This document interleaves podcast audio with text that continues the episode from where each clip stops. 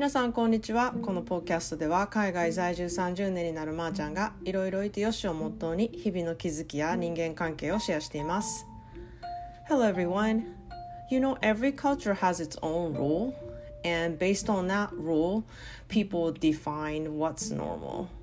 Um, if you have experienced living in different countries or different cultures, you will quickly notice that your normal is not necessarily your normal thing. Um, in their places. For example, in Japan where I grew up, we must take off shoes before you enter your home. That is a normal thing to do for us. So when I came here, it was very strange for me to walk into somebody's home with the shoes on. Well, I'm used to it now because I've been living here for almost thirty years. Um, but in my own home,I am still not used to wearing shoes at home, so we take off our shoes off. Um, not because it's not normal for me, but um, I really wanted to keep my floor clean as well. 皆さんいかがお過ごしでしょうか？えっと今日はあのあなたの常識がもし常識じゃない世界に住んだらっていうテーマでね話したいと思うんですけれども、まああの冒頭のえっと、英語であの靴を履かない靴を履く文化っていうあのあ靴を履かないじゃない靴はみんな履いてるんですけれども、あの家の中で靴をあの履く文化と靴を脱ぐ文化っていうのがやっぱり日本とアメリカで大きな違いがありますよね。なんかそういうことをこう例にして出したんですけれども、あのいまだにね私はやっぱり靴をね家の中で履くっていうのがもうさんじゅうねん近く暮らしていてもやっぱり嫌なんですね。で、まあ、え旦那さんのエディは靴を家の中で履いてる生活をしてたんですけれども、あの基本素足があの裸足なんですね。もう一年中すんごい寒い日であっても。なので裸足が好きな人なんであの全然靴をね家の中で脱ぐことはあの抵抗なかったのですごく良かったんですけれども、あの家の中ではやっぱりあの衛生的なものもありますし、なんか靴をやっぱり家の中で履いてるっていうのはあのすごく嫌なんですね。でそこってやっぱりこう育ってきた文化とかあのそういう常識っていうのがすごく根強くあのあって、こう私にはあの何年違う国にねあの住んでいても帰れないところなんだなってちょっと自分で気づいたりしたんですね。であのちょっと話変わるんですけれども、私は人の持っている欲っていうことにラスベガスに行った時にすごく考えたことがあったんですね。でラスベガスっていう場所はあのご存知の人はあの分かると思うんですけれども、なんか人の欲という欲が全て満足できるめっちゃユニークな場所なんですよ。であの私はねにど行ったことあるんですけれども、とにかくなんかここすごいなみたいな感じでエネルギーがねちょっと強すぎるせいかちょっと私は苦手な場所で、あの本当にそれ以来あの行く機会っていうのはすごいいっぱいあるあったんですけれども、その友達に誘われたりとかあのすごい断ったりしてて、なんかあんまり行く気がしないっていうのが本音ですね。で行ってないんですね。まあ、すごくあの今住んでるとこからあの遠くはないんですけれども、でこうアメリカ独特といえば独特な場所なんですけれども、こう欲をね、まあ、ここまでバーって出してるあの、まあ、独特な場所っていえば案外気持ちのいい文化でねあるところでもあるんかもしれないんですけれども、まあ、物欲と性欲と食欲っていうことがもう全部出てるっていう場所なんで、なんかそこでねすごくその欲人の欲についてちょっと考えたことがあったんですよ。でなんか私の結論としてはどれもこう出しすぎるとなんか下品やなって思ったんですよ。でまあそれは私の本当に個人的な意見なんですけれどもね、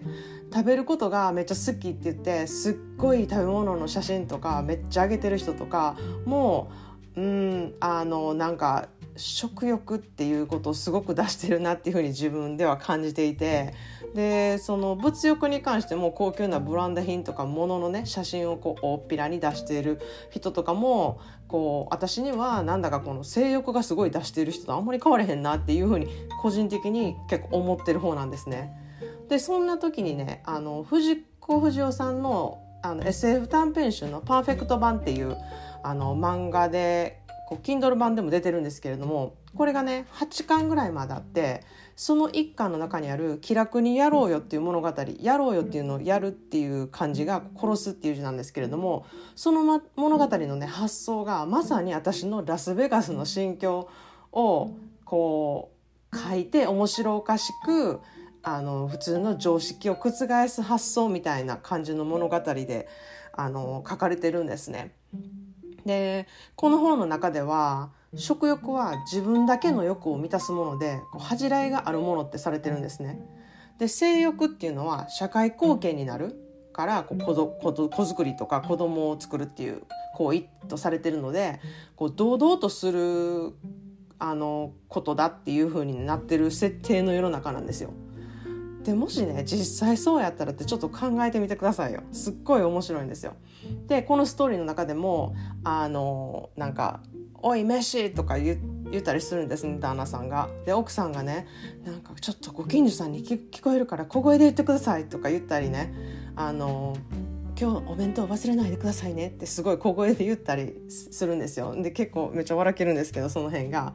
で実際こうレストランとか居酒屋とかがピンク街のようになっててね、こそこそとみんな路地裏のようなとこでね食べなあかんかったりとか、家でもカーテンを閉めて真っ暗の中で食べたりとか、こう人に今日何食べるとか言えない世界なんですね。でそう想像したら私はもうすごい笑けてきて、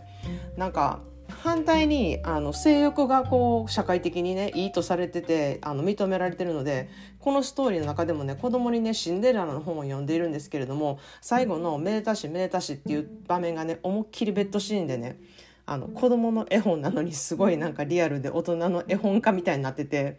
でもそれは社会的にすごい良いことってされてるからこう当たり前で、別にいやらしいこととかでは何でもないんですよね。でこのお話の中でもこうなんか実は俺は乱食パーティーのコレクションがあるんだとか言ってね、あの驚いたりする場面があったりとか、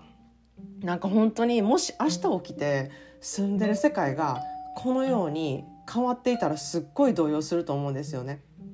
でこうある意味コロナの世界っていうのも、まあ、こんな究極ではないですけど、ある意味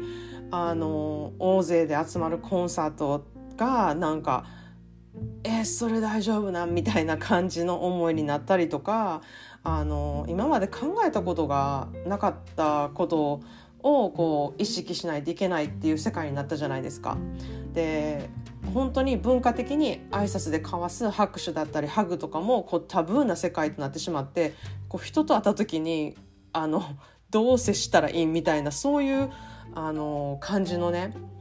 ことを経験したりとかあのするようになったなっていう風にちょっと感じたんですね。で、まあ、コロナでなくてもこう海外にやっぱり住んでるとすごくあるあるなことで、こう先日のねあのポッドキャストでもお伝えしたようにこうマスクをする習慣とかがないとこうやっぱつけ方がちょっとわからなかったりとか、こう土足でね家に上がることとかでも、まあ、日本ではありえない習慣っていうのがやっぱり他の国ではあったりします。でそういうことをやっぱり他の国に行ってこう生活してると、いろんなそういうあのえこれ常識ちゃうやんみたいなことがあの覆されるというか、あの自分が考えてることっていうのはあのみんながみんなそうじゃないんだなっていうふうに思わされるんですね。で食べ物に関してもこう日本のように生でお魚を食べたりする習慣っていうのがね全くない人からしたらもうびっくりする食生活だと思うんですよ。え魚生で食べるみたいな。でも私たち日本人にはむちゃくちゃ美味しいことだし全然大丈夫なことじゃないですか。でもそれを普段常識と思ってない人もいるっていうことなんですよね。でだからこう普段ね常識と思ってることもちょっと想像力を働かせて、これがもしみたいなことを考えてみるっていうのは結構楽しいですし、結構いい脳のねエクササイズになって、こういう考えの人もいるんだなってことをあのできると思うんですね。でそれをみんながみんなしていけたらあの結局いろいろいてよしみたいな生活世界になっていく気が私はしてるんですね。でそんな風にねこうよくよくこういうことを考えてみるとなんか性欲と性欲はさほどなんか差がないんじゃないかなって感じてきてしまってね、こう自分が言ってることとか他の人が言ってることもなんかそう考えて話を聞いたりしてるとね結構笑けてくるんですよ。で、まあ、そんなことで今日はあのちょっとそういう常識っていうことをあの考えてちょっと生活してみることで何か気づきがあるんじゃないかなと思ってあのシェアしてみました。それでは皆さん今日も良い一日をお過ごしください。概要欄に公式 ライン の ユーアールエル 貼っていますのでお友達登録していただいた、いただいた方には一つとあるプレゼントをさせていただきますので あの、あなたの暮らしのヒントになればいいなと思ってますのでそのうちの方もよろしくお願いします。えっと、昨日はあの公式 ライン の ユーアールエル の話をしてたくさんあのお友達登録していただいて と, とっても嬉しく思っていますのでこれからもよろしくお願いします。 Thanks for listening and have a great day.